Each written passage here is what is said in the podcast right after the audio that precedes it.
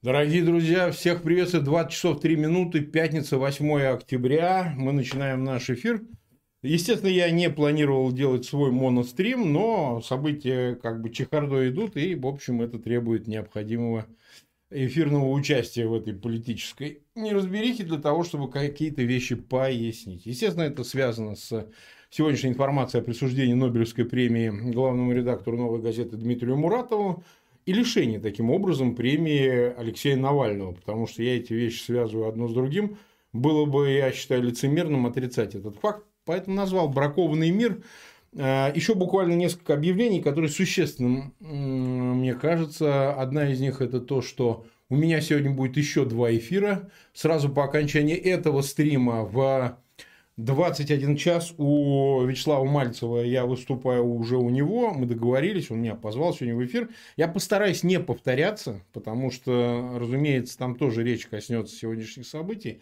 Но я думаю, что она многомерная тема, тут много чего, есть какие последствия обсуждать, и постараюсь, в общем, э, чтобы это было более разнообразно, так что не все выскажу, не все вылью, то, что считаю нужным прямо сейчас. еще один эфир в 22 часа давно планировали, Эльвиру Вихарева, бывший кандидат в депутаты, Блогер снова пригласил меня к себе, но не могу отказать, так что в 22 часа буду тоже у нее, но там, я думаю, мы не будем касаться уже даже так подробно темы сегодняшнего награждения Нобелевской премии мира. А, и последнее буквально объявление. У меня просьба, если кто сочтет возможным помочь нашему каналу, то а, на указанных под этим эфиром, как и под любым другим, равно как и в опции о канале, есть ссылки на финансовые площадки, там от биткоина и заканчивая PayPal, а, Сбербанком, Юмани и так далее, и так далее. Просто разнообразные совершенно способы помощи каналу. Так что, в общем, если есть такая возможность, то хорошо. Если нет, ничего страшного. Подписывайтесь. Нас уже больше 270 тысяч подписчиков, уже где-то 27, 270 с половиной тысяч. Мы двигаемся к 271. Соответственно, распространяйте этот эфир, ссылки на него, я думаю, это тоже имеет значение. Ну и все, и в общем, приступим. Вы понимаете, я бы, наверное, воздержался от э, комментария по этому поводу. Может быть, подождал бы там, не знаю, денек-другой, чтобы отлежалась информация. Но надо сказать, что Дмитрий Муратов, он вообще выходит из Самары, так же, как и я. Я родился в Самаре, прежнем Куйбышеве. А, и чтобы вы понимали, еще раз хочу подчеркнуть, Дмитрий Муратов не так плох сам по себе как человек. Человек пьющий он, кстати, зашитый. Это не отрицательно его характеризует. Э, но, тем не менее, факт остается фактом. Он из партийной идеологической семьи в Самаре, из э, советской партноменклатуры. Вот, э, его дядя, кстати сказать, если у меня из Самары люди здесь присутствуют, его хорошо знали в Самаре, он был главным редактором обкомовской газеты «Волжская заря». Наверное, такие вещи не слишком будут э, рассказывать в его биографии э, нового этого неофита Нобелевского лауреата, поэтому я считаю нужным вам об этом рассказать. В Самаре его хорошо знают, притом, еще раз повторяю, он всегда был таких свободных либеральных взглядов. Начинал работу в Волжском комсомольце, в таком издании.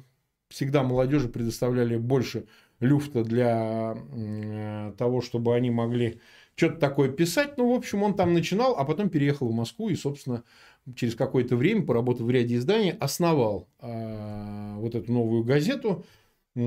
А, и, собственно говоря, она вот так дожила 30 лет до сегодняшнего дня. Это как бы генезис, который, честно говоря, журналисты его калибра по большей части, ну вот он больше провинциал, но проходили э, этапами, и то, что он из партийной такой семьи идеологической, это совершенно не случайно, э, об этом мы дальше еще скажем. А вот что важно в той ситуации, которая прямо сейчас сложилась. Ну, ладно, там дочь э, его работает сейчас у Набиулиной, э, пресс-секретарем у Муратова.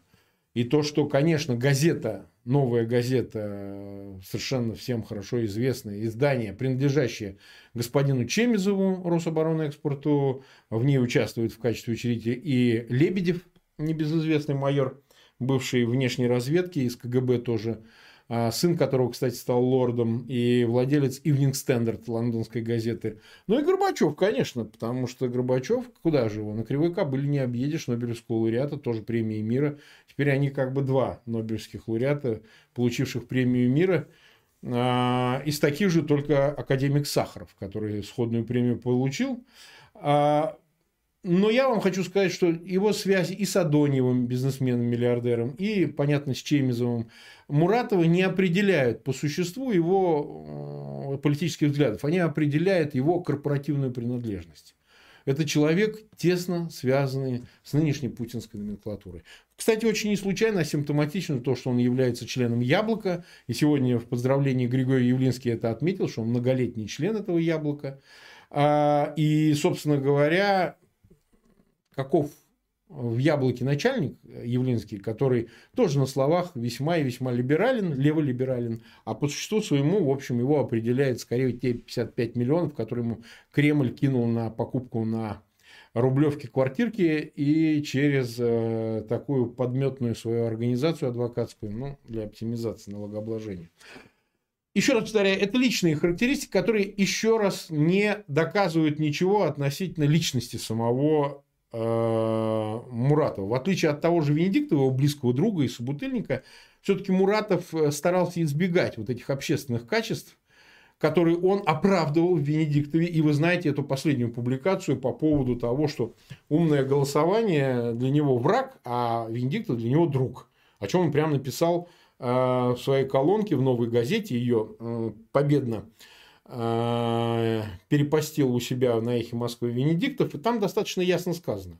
Вы ее можете прочитать, нет смысла к ней сейчас обращаться, ее сейчас вам показывать, легко обнаружить в интернете. Суть ее сводится к тому, что вы халуи, которые лизали ему руку, он вас пускал до эфира, Повторяю, это очень важная такая коннотация, связанная с этими заявлениями, потому что из нее вытекают некоторые вещи, которых я ниже скажу. Так вот, вы все тут халуи, которые должны целовать значит, э, пятки Венедиктову за то, что он допускает вас до эфира.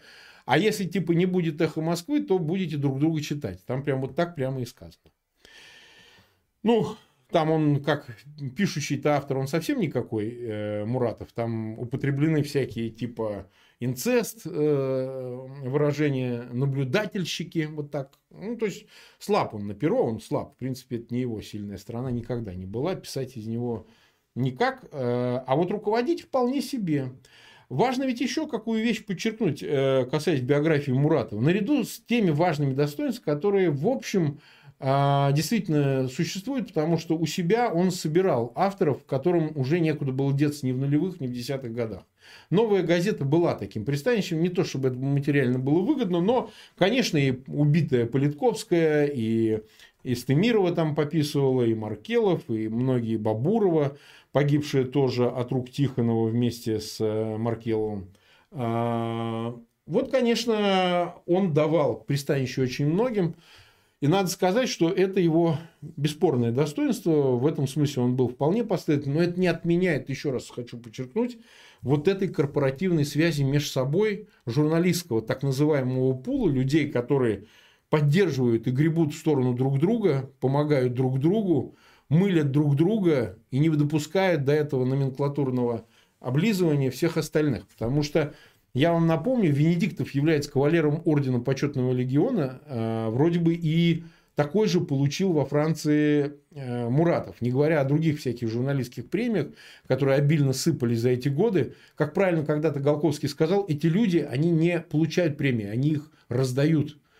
Ровно поэтому Горбачев и являлся э, инициатором выдвижения Муратова а имеют право выдвигать как раз сами Нобелевские лауреаты, э, депутаты парламентов, э, университетские профессора, преподаватели видных университетов и так далее, правом выдвижения обладают. Понимаете, там, по-моему, три сотни в этот раз э, выдвиженцев на Нобелевскую премию мира было.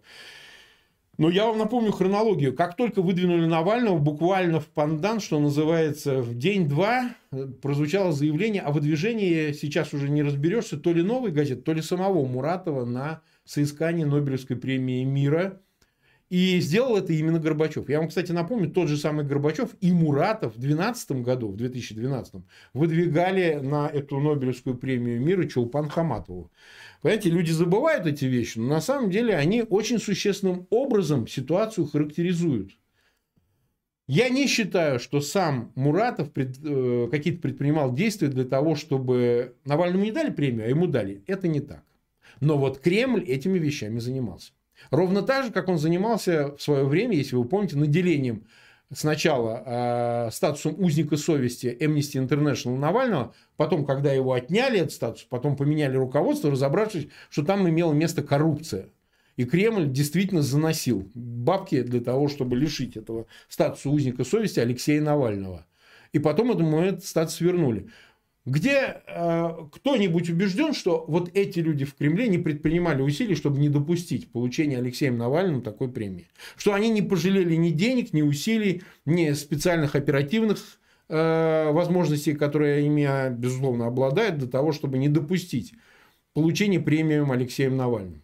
Ведь в чем главная разница между Навальным и Муратовым? Это, по ходу, надо сказать, Навальный представляет внесистемную часть, никак не связанную с системой, часть улицы, гражданского общества, интеллигенции, если хотите, молодого генерации, поколения молодых людей и так далее. Муратов является неотъемлемой частью системы. Он договороспособный, он свой, и таким людям позволено фронта. Вы, кстати, заметили, что часто они, что Резник Генри, э, так сказать, адвокат, что значит, Явлинский, что Муратов, постоянно говорят, что они борются со сталинизмом. Это такая очень удобная лакуна. Мы, говорит, боремся со сталинизмом, но с путинизмом мы не боремся. Ну, потому что могут по рукам за путинизм дать. А за Сталина мертвого уже, ну, как бы можно воевать с трупом, несмотря на то, что понятно, что это вполне себе э, важная работа политическая, и нравственная, и общественная. Но еще раз хочу подчеркнуть, за борьбой со сталинизмом очень легко прятаться от нынешнего зверского режима, который убивает людей, сажает, а, выгоняет из страны, лишает работы и так далее, и так далее, и так далее. Эти люди всегда будут встроены в эту систему. Вот эти разговоры сейчас, а это специально вбрасывается о том, что, ой, вы знаете, он получит миллион 140 тысяч долларов в качестве денежного вознаграждения, а в соответствии с нашим законодательством его запишут в иностранный агент. Не будет этого.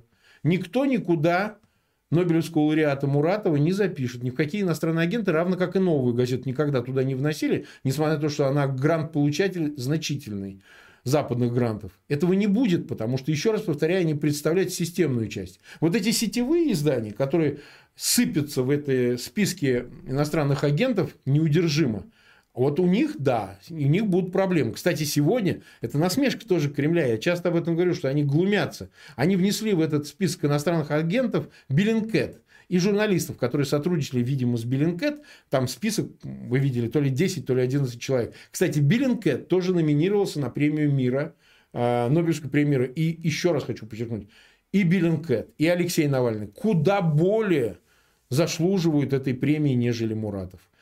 Потому что статут этой премии предполагает выдающиеся заслуги в области прав человека, в области демократии, в области э, борьбы за политические свободы и много чего еще. Там много чего перечисляется в принципе. А, при всей расширительной трактовке этих понятий, но еще раз подчеркиваю, никакого выдающегося вклада за а, самим Муратовым не замечено. Это премия, которая ему выдана в качестве компенсации за то, что ее не дали Навальному. Те, кто говорят, что ладно, не переживать, премию дают каждый год, на следующий год снова выдвинут Навального, и через год выдвинут Навального. Особенность ее этой премии такова, что подряд два или три, или там, не знаю, через три года или через пять лет одним и тем же из России э, номинантам такую премию давать не будут. Безусловно, получением этой премии, возможность получения Алексеем Навальным абсолютно заслуженной премии, Нобелевской премии мира, а, путь закрыт на долгие годы, потому что, наверное, будут другие премии. Я, кстати, думаю, что Навальному дадут премию Сахарова, а, которую дают в Европе, да. А, возможно, и другие премии. Вот в кануне мы буквально дали какую-то премию «Рыцарь свободы», премию прессы Германии, еще что-то. Но хочу вам подчеркнуть, что Нобелевская премия мира – это неразменная монетка. Она, безусловно, должна восприниматься и как награда, но еще и как, знаете, как заступ и копье, э, как в Библии, как средство борьбы. В свое время Солженицын говорил, что вот мне дали Нобелевскую премию, но поздновато. Она как инструмент борьбы и как инструмент защиты незаменима. И вот для Навального это, безусловно, инструмент борьбы, а для Муратова нет. Для Муратова это не средство борьбы. Ровно поэтому вы не услышите в Нобелевской речи, с которой он обязан будет выступать, ну, будет выступать, а, отправляясь на ее получение, вы не услышите слов в защиту Навального, против диктатуры кровожадного кровопийца этого людоеда Путина. Вы не услышите ничего из того, что могло бы раздражить Кремль настолько, что у этого могли бы быть последствия.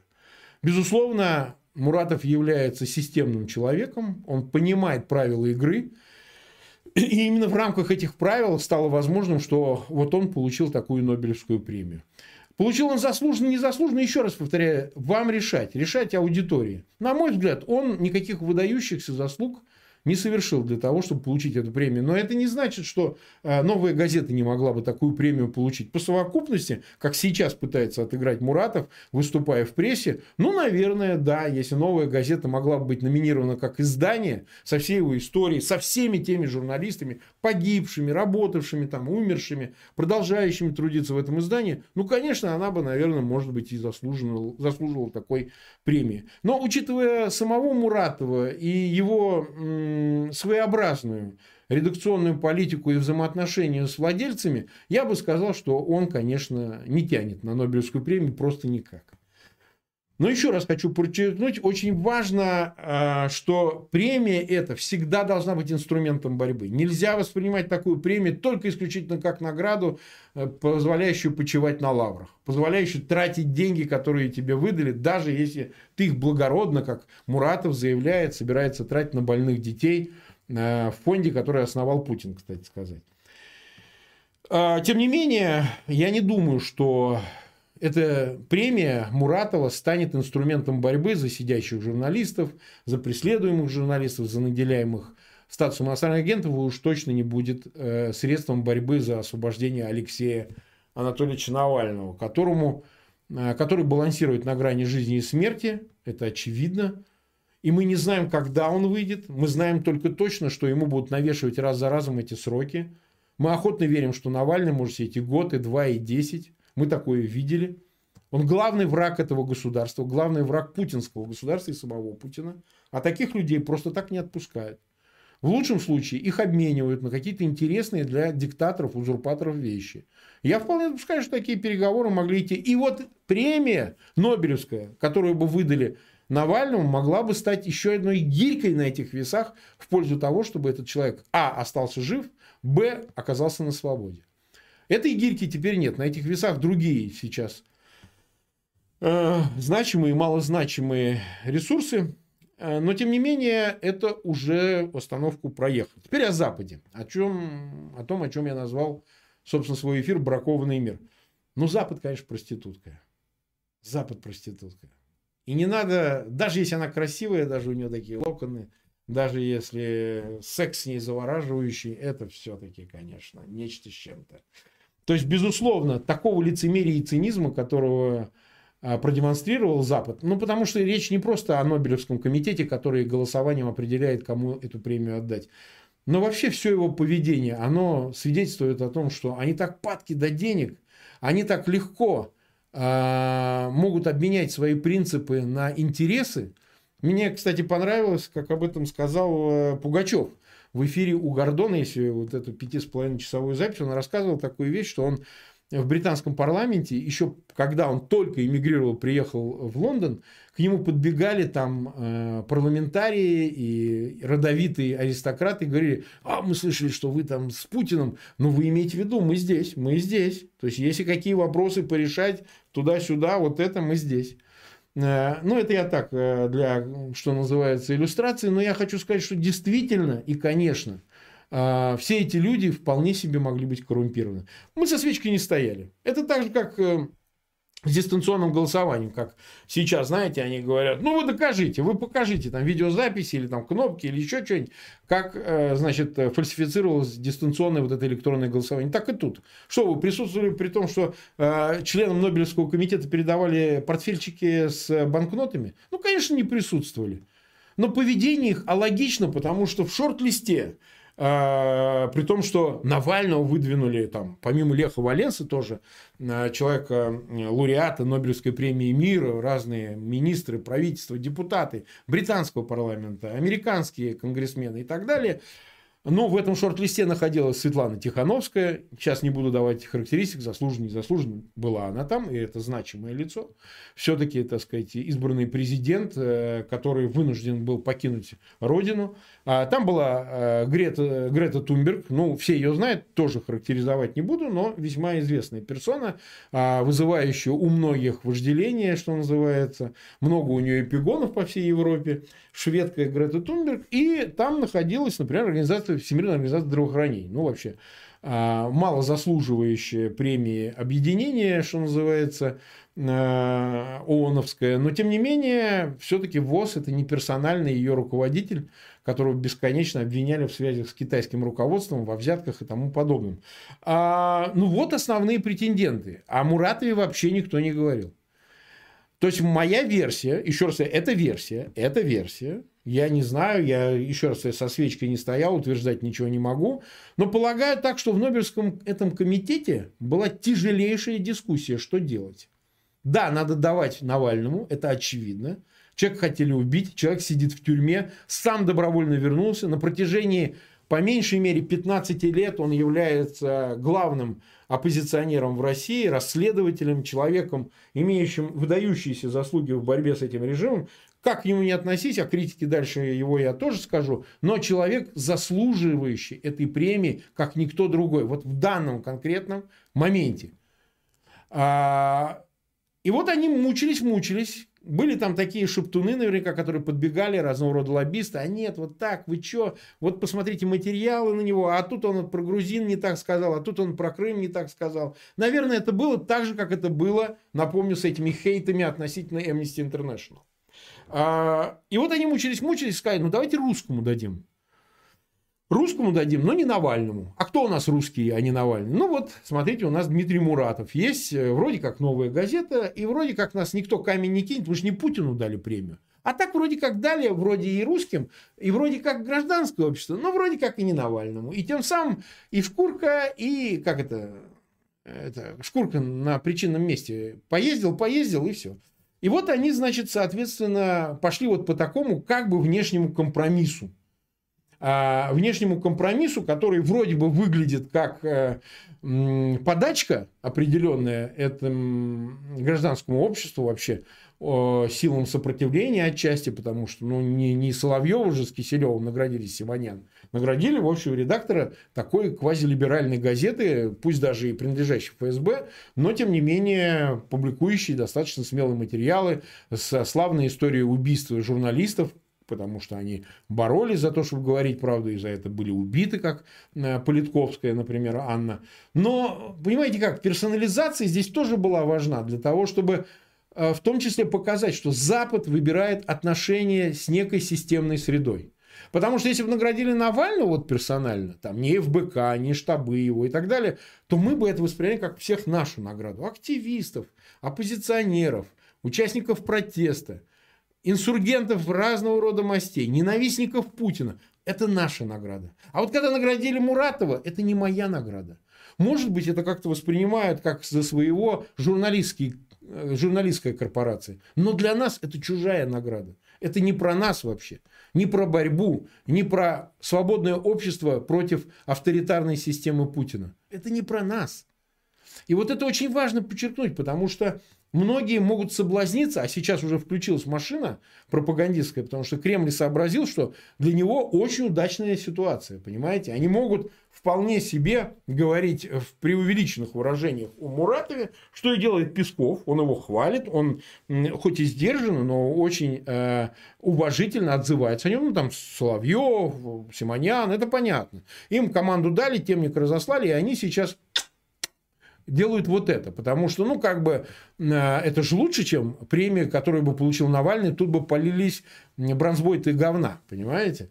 Э, это показательно, безусловно, потому что власть намерена обо всем договариваться с Муратом. Это не значит, что она прекратит преследовать журналистов, активистов, сетевых блогеров, э, оппозицию. Нет, нет, ни в коем случае. Одно из другого не следует. Но вот с такими, как бы, Венедиктовыми, Муратовыми и им подобными – конечно, будут разговаривать, конечно, будут о чем-то договариваться, потому что нужно каким-то образом маневрировать с этими людьми, поскольку статус этой премии и ее награждение, безусловно, и, конечно, обязывают. Чем будут договариваться? Ну чем? Бабками? Чем еще? Вот тебе Чемизов, вот он встретится. Расскажу вам один случай, кстати сказать. Я в 2000, это был, э, бог ты мой, по-моему, начало 2008 года, боюсь соврать, участвовал в докладе.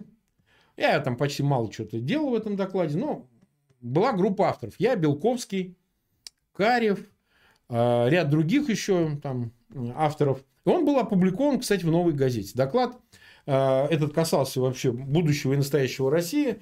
Сложный консервативный документ – и вот э, мы с Белковским э, хотели его, решили опубликовать на страницах новой газеты. И я пошел договариваться об его публикации. Я созвонился с Муратовым, сказал, что так, мол, и так, Дмитрий, вот я хотел увидеться вместе с Белковским, мы хотим с тобой поговорить. Он сидел э, рядом с редакцией э, новой газеты, она там же как сидела. Был ресторан, не знаю, сейчас он есть, там вот этот э, владел им солист бывшей группы такой, пересмешник – забыл его фамилию, у него ресторан водочный был. Русская водка, шмотка там, не знаю. И там постоянно проводил время Дмитрий Мурат. Мы с ним встретились, он сказал, что я такого вопроса не решаю. Что вопрос надо решать с Лебедевым, с олигархом Лебедевым из нацкорпорации и так далее. Поэтому вам надо идти, потому что я боюсь, доклад страшный. Там много вещей каких-то откровенно написанных о коррупции и так далее. И мы пошли встречаться с Лебедевым. Это был ресторан «Пиноккио» на, в начале э, Кутузовского проспекта. Встречались я, Белковский и, значит, Лебедев, чтобы договориться о публикации этого доклада в новой газете. И это была там, по-моему, одна или две встречи. Сейчас вот, честно говоря, запомнил. Одна встреча точно, вторая как-то была быстро-быстро. И, в общем, окончательно Лебедев решал, будет ли этот доклад или нет. И он вышел, этот доклад. Вы его легко в интернете найдете, он опубликован. Доклад э, был опубликован, он ударял по э, некоторым лицам, вот, из правительства и так далее, и одновременно, ну, его, они его воспринимали как лоббистский, хотя на самом деле за ним ничего не стояло, это был просто документ э, с анализом происходящего. Но что показательно, вы понимаете, э, решал вопрос такой острый, не редактор, а владелец издания. В тот момент это был Лебедев. Александр Лебедев, который финансировал газету, платил зарплату и так далее. Очень показательная вещь. Чрезвычайно показательная вещь. Не случайно то, что сейчас Лебедев владеет Evening Standard, лондонской газеты, сын его, как я уже выше сказал, стал лордом, в палате лордов сидит. Вот. Это тоже еще одно свидетельство о том, насколько Запад восприимчив к особым вот этим отношениям Кремлем. И в целом я хочу вам сказать, вот э, Москва часто говорит э, пропагандистскими своими устами о том, что Запад хочет свалить правительство, власть Путина. Может, они где-то так бы и хотели бы.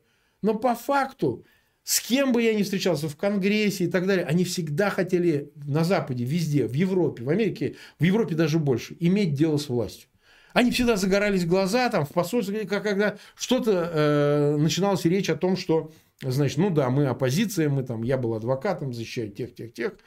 Но когда загорались глаза, когда речь заходила о том, что есть какие-то люди из власти, которые вот за этими делами следят, что с ними можно договориться, что они расположены к чему-то. Запад состоит из точно такой же номенклатуры, какой номенклатурой является российская. Разница только в том, что здесь она себя назначает, там ее выбирают. Вот и все. И, безусловно, ее могут переизбрать, как всех этих лордов, мэров, пэров, э, всякого рода депутатов, министров, премьер-министров. Но они себя не забывают. Они себя не забывают. И процесс шредеризации в Европе тому показатель. Подводя итог этой части, а я там около 30 минут в эфире, я могу сказать, что несомненно и безусловно это проигрыш. Это проигрыш гражданского общества, это проигрыш Навального, его команды, это проигрыш всех нас.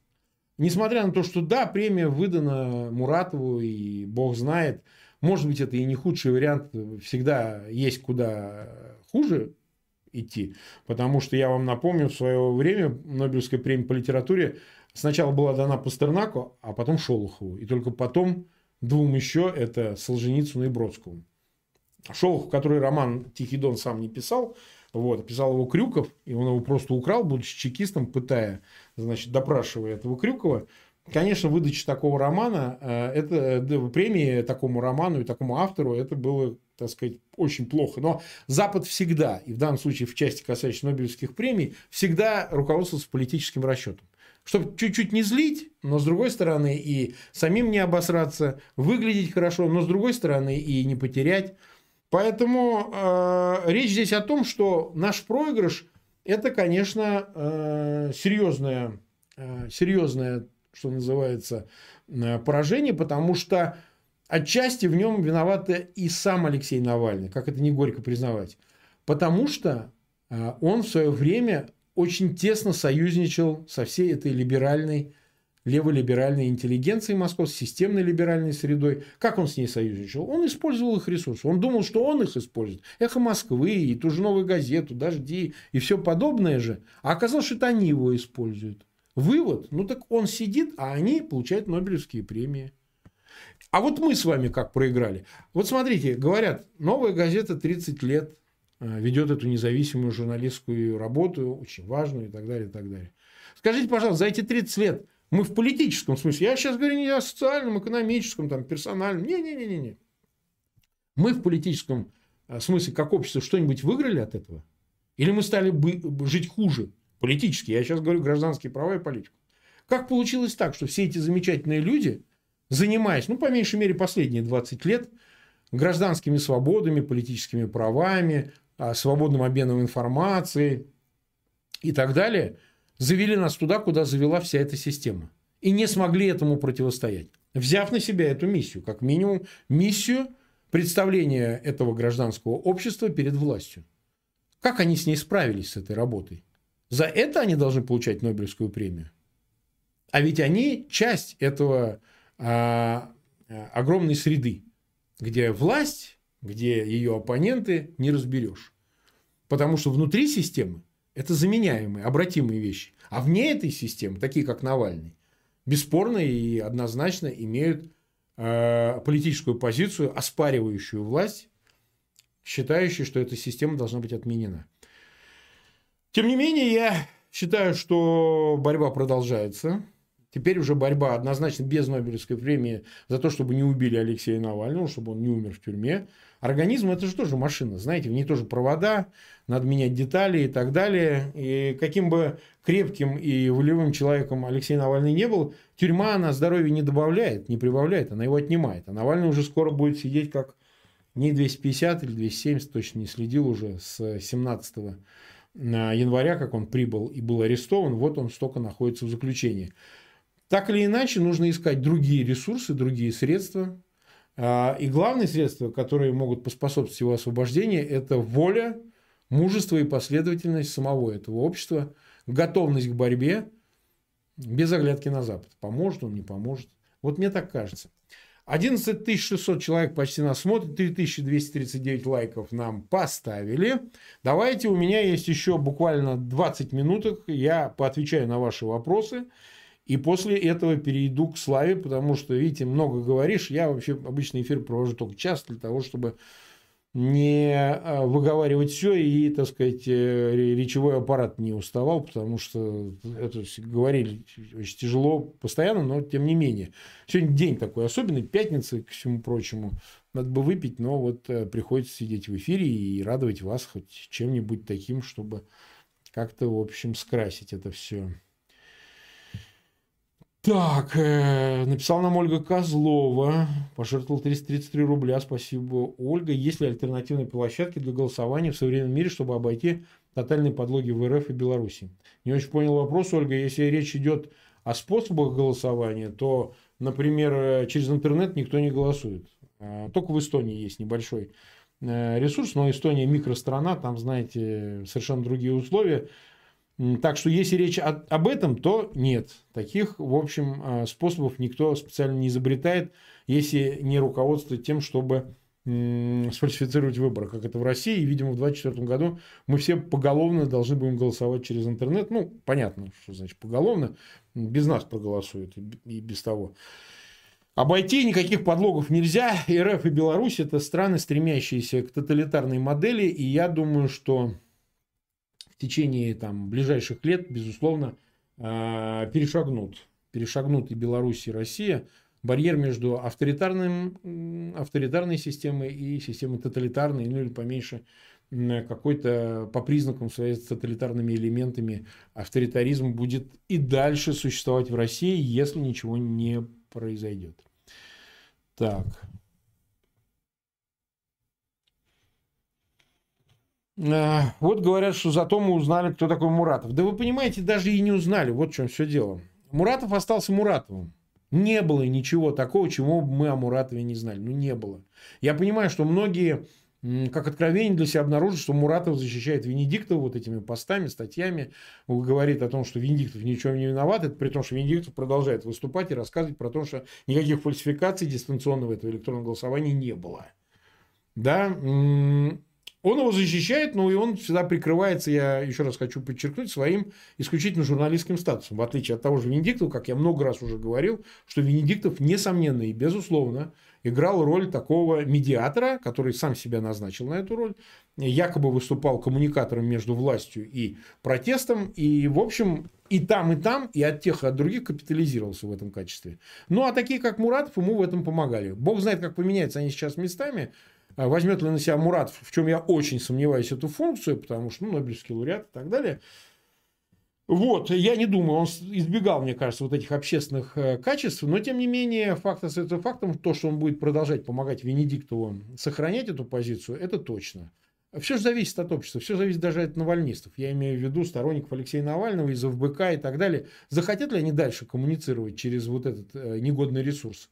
В виде э, Венедиктовых и, и даже Муратовых и так далее, или же откажутся от него и начнут прямой диалог с обществом, с людьми, с народом, с простым русским народом. Вот таков путь, потому что все остальные пути тупиковые, на мой взгляд.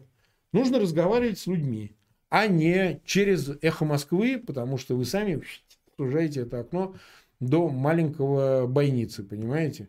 Причем окно это направлено к власти, оно к обществу никак не направлено, на мой взгляд. Вот. Так. Поехали дальше. 40 минут уже. Так, так, так, так, так. Ну, Елена Реброва вот у нас пишет, э, Навальный выступает против коррупции, а многие на Западе сами коррумпированы. Да, но не в последнюю очередь они коррумпированы именно московским режимом, понимаете? Конечно, то есть э, коррупция существует во всем мире, но другой вопрос, что системна ли она. Потому что м- разница с Россией заключается в том, что э, коррупция, а сейчас это уже следующая стадия за коррупцией в России, да, мы живем в условиях абсолютизма определенного, при котором ну, сам Путин у себя же не будет воровать. Это все принадлежит ему. Как это, знаете, маркиз Карабас обещает поля, говорит, это крестьяне маркиза Карабас. Помните, кота в сапогах? Вот приблизительно вот так это выглядит. А Запад, он падок до этого. Ну, потому что как? Вот смотрите, Ангела Меркель. Она работает, пенсия у нее будет э, сопоставимой с зарплатой меньше, чуть-чуть, около 16 тысяч евро в месяц. Ну, так вообще 16 тысяч евро нормальные бабки. Особенно для, в общем, честной и никогда не замечен ни в какой коррупции Ангелы Меркель. Но ведь она же на пенсии. Имеет право, так сказать, ослабить булки, как у нас тут говорят а, в интернете, используя сленг. Имеет право, значит, обратиться к каким-то, так сказать, интересным для нее вещам в области бизнеса. Для того, чтобы как-то, в общем, в ее даже возрасте пенсионном, но а, пожить от себя. Может, может. И вот Москва, Кремль, Путин всегда с раскрытыми объятиями к таким людям. Всегда. Вот чего у них не отнять, это готовности э, платить. Вот не отнять. В этом они щедры. Не по отношению к собственному народу, а вот к таким интересным, важным для них людям. Всегда, ну сколько тебе? Единицу, двойку там, пожалуйста. То же самое, такой же разговор будет с Муратом. Он в деньгах тоже нуждается, ну как всякие. Вы думаете, договориться с ним по деньгам не смогут? Оставим этот вопрос открытым, как-нибудь проголосуем. Так.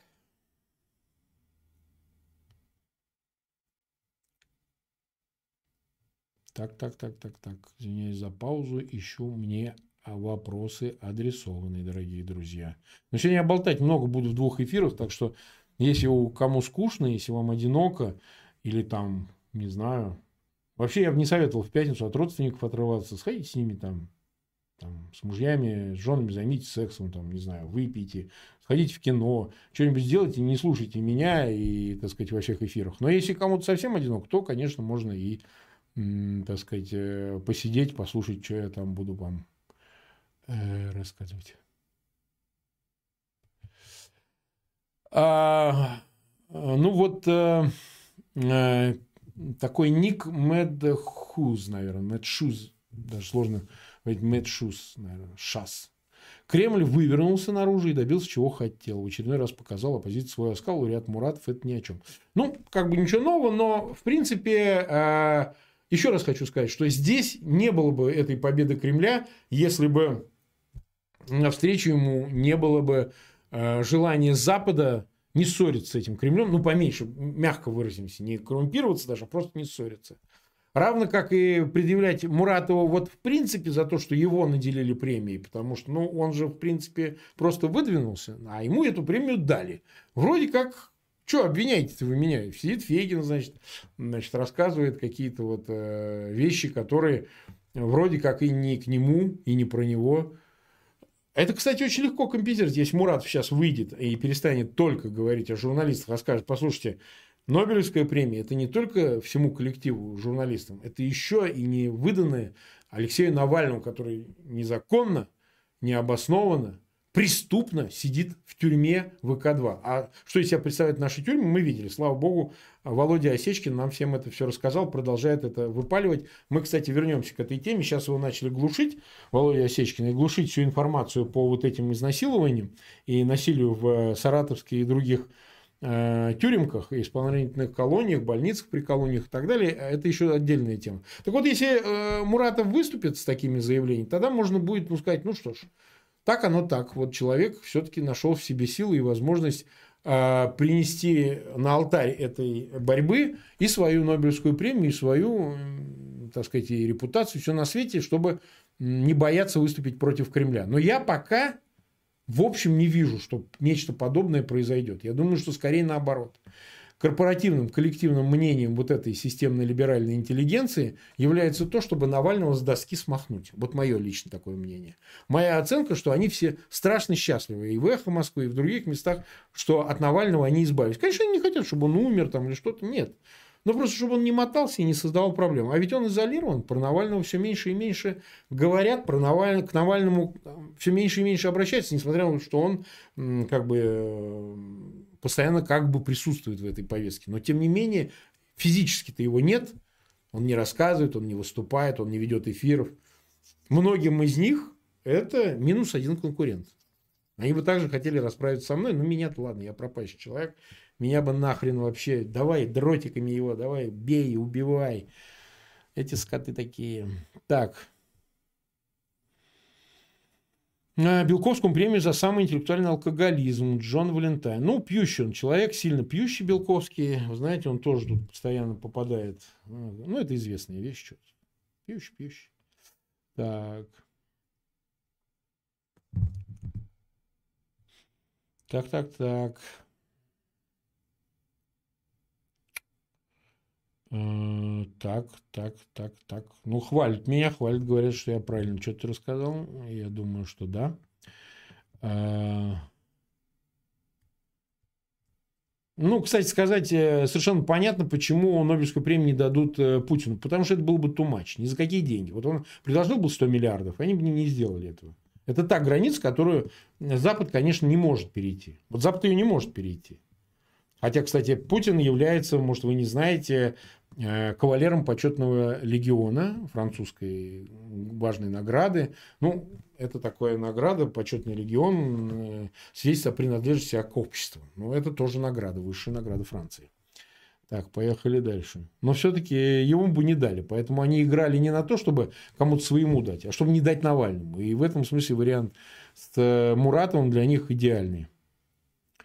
Алексей Вингер. Марк, позовите как-нибудь Белковского эфир на разговор, пожалуйста. Он не пойдет, потому что там есть уверен, корпора... я с ним не общаюсь уже и давно, и у него есть корпоративные обязательства внутри «Эхо Москвы», и, соответственно, э, очевидно, что он э, очевидно, что он, э, конечно же, не пойдет. Так, читаем дальше. Я благодарю всех, кто, кстати, помогает каналу. Вот у нас Николай Лебедев, Ирина, Маргарита Карклина, Пуршеролофьер, Ну, это какой-то веселый у него картинка такая. Таня Соболевская, Дина Брука, Доярка Луша, Доярка Луша, привет. И Варвара Николаева, Лапка Лап, Лапка Лап у нас тут постоянно нам помогает. Так, давайте читать дальше.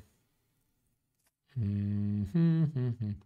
нас уже 48 минут, не так много осталось, но еще раз напоминаю, после сразу этого эфира я перехожу Славе Мальцеву там посидим, поговорим. И после этого еще в 22, я понимаю, что поздно, а у Эльвиры Вихаревой я тоже поболтаю немного. Нас смотрит 12 224 человека, 4234 лайка поставили. Э, я прошу, конечно, очень прошу размещать ссылки в аккаунтах в социальных сетях, группах, мессенджерах, пересылайте. Ну, а об Муратове можно, я думаю, много кому направить. Кстати, для многих это звучит откровением. Соответственно, вот. Э, э, пишут, что премия Чемизова. Ну, Чемизов дает деньги. Чемизов содержит газету, это как бы известная вещь. Это... Там ведь много историй с э, последние годы, вы должны понимать, отдел расследований, который вы читаете в «Новой газете», его пишут сотрудники СЗКС ФСБ России, вот, особенно по правам, вот, по всему, что касается вопросов правого движа, пишут сотрудники ФСБ соответствующих отделов именно этого бывшего управления а, по защите конституционного строя, его назвали ОЗКС, сейчас он называется а, Служба защиты конституционного строя и борьбы с терроризмом ФСБ России, генерала Седова, выходцы из Питера. Вот, э, они занимаются всеми нами, нас преследуют именно они. Они курировали отравление Алексея Навального, ну, как и другие дела такого же рода, это известная вещь. Вот, и ряд э, его оперативников сопровождали вот этого мудака Кудрявцева, который мазал, значит, трусы Алексея Навального гольфиком именно там. Так вот, э, они тесно связаны, новая газета, именно с ними. Вы знаете, замредактор Соколов спалился несколько раз, его даже отстраняли от работы за это. В качестве заместителя редактора этот Соколов э, засветился в том, что угрожал одному из собеседников тем, что он приведет своих друзей, оперативников из ФСБ, которые вывезут в лес, там, что они там с ним сделают и так далее был крупный скандал, но как все в нынешней России, все быстро забывается. Люди просто... Если хотите посмотреть, просто откройте в интернете, это все есть. Все это хранится. Чем прелесть интернета, что он ничего не забывает, он все хранит. Вот. Как и другие скандалы такого же рода, они имели место. Там у них работает э, долгие годы. Директором новой газеты работает э, полковник бывший ФСБ Шибанов, что ли, Шибаев его фамилия. Ну, он в Афганистане воевал, человек заслуженный, но тем не менее ФСБшник. Вот. Равно как он одно время даже был главным редактором новой газеты. Вы удивитесь. Когда э, уходил с этой должности, ненадолго, на пару лет уходил Муратов. И такое тоже бывало. Но еще раз повторяю, у людей память короткая, как у девушки. Они вот как бы эти вещи не замечают. А те, кто за этим следят, они могут эти вещи так бы, как шашлык, нанизывать кусочки, значит, свинки. Вот так.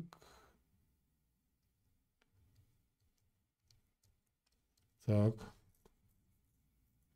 Александр Тихомиров пишет. Марк Сартер отказался от премии, потребовав премировать Шолохова. Это сказки все, это миф. Никто не может отказаться от премии, потребовав кого-то премировать, уверяю вас. Премия выдается один раз и окончательно.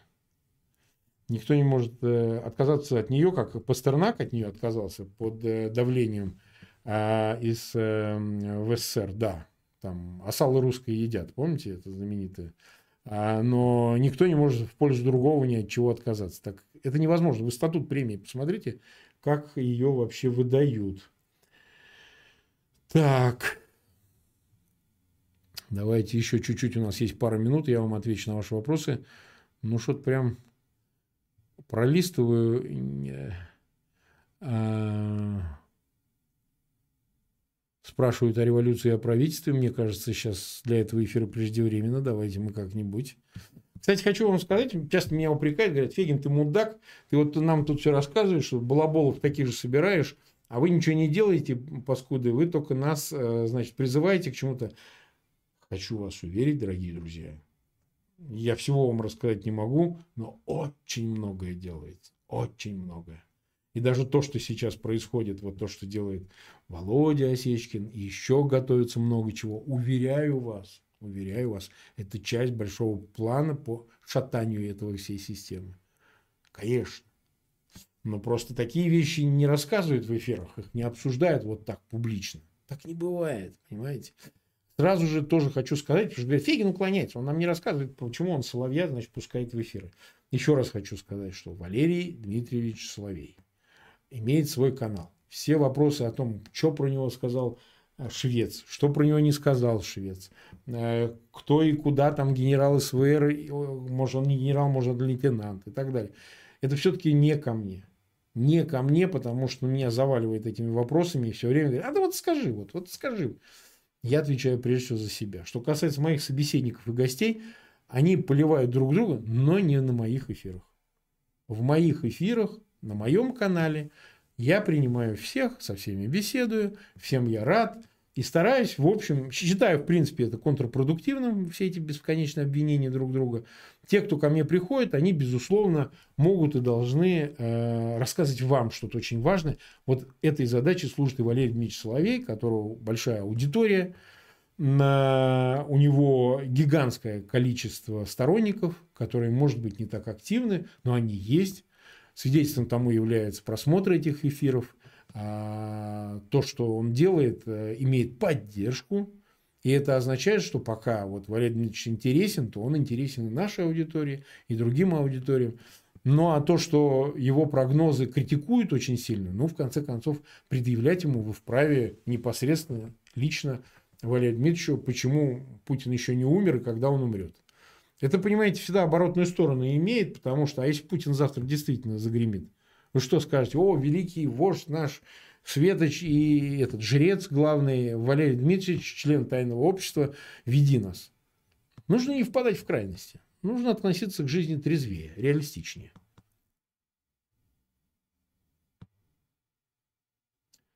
Так, посмотрим дальше. Посмотрим дальше. Тут что-то... Так, Почитаем. Марк, какие новости по делу Шария? Шарию скоро будет тяжко. Я у него выиграл два суда по его искам. В Литве, я выиграл, в Литве выиграл все иски, все до единого. А, свой иск я выиграл, и я выиграл все дела, и сейчас на него, по-моему, возложили около 6 что ли, тысяч евро. Мой адвокат их получает. Я скоро опубликую все, я просто устал это все публиковать, потому что там все складывается очень хорошо.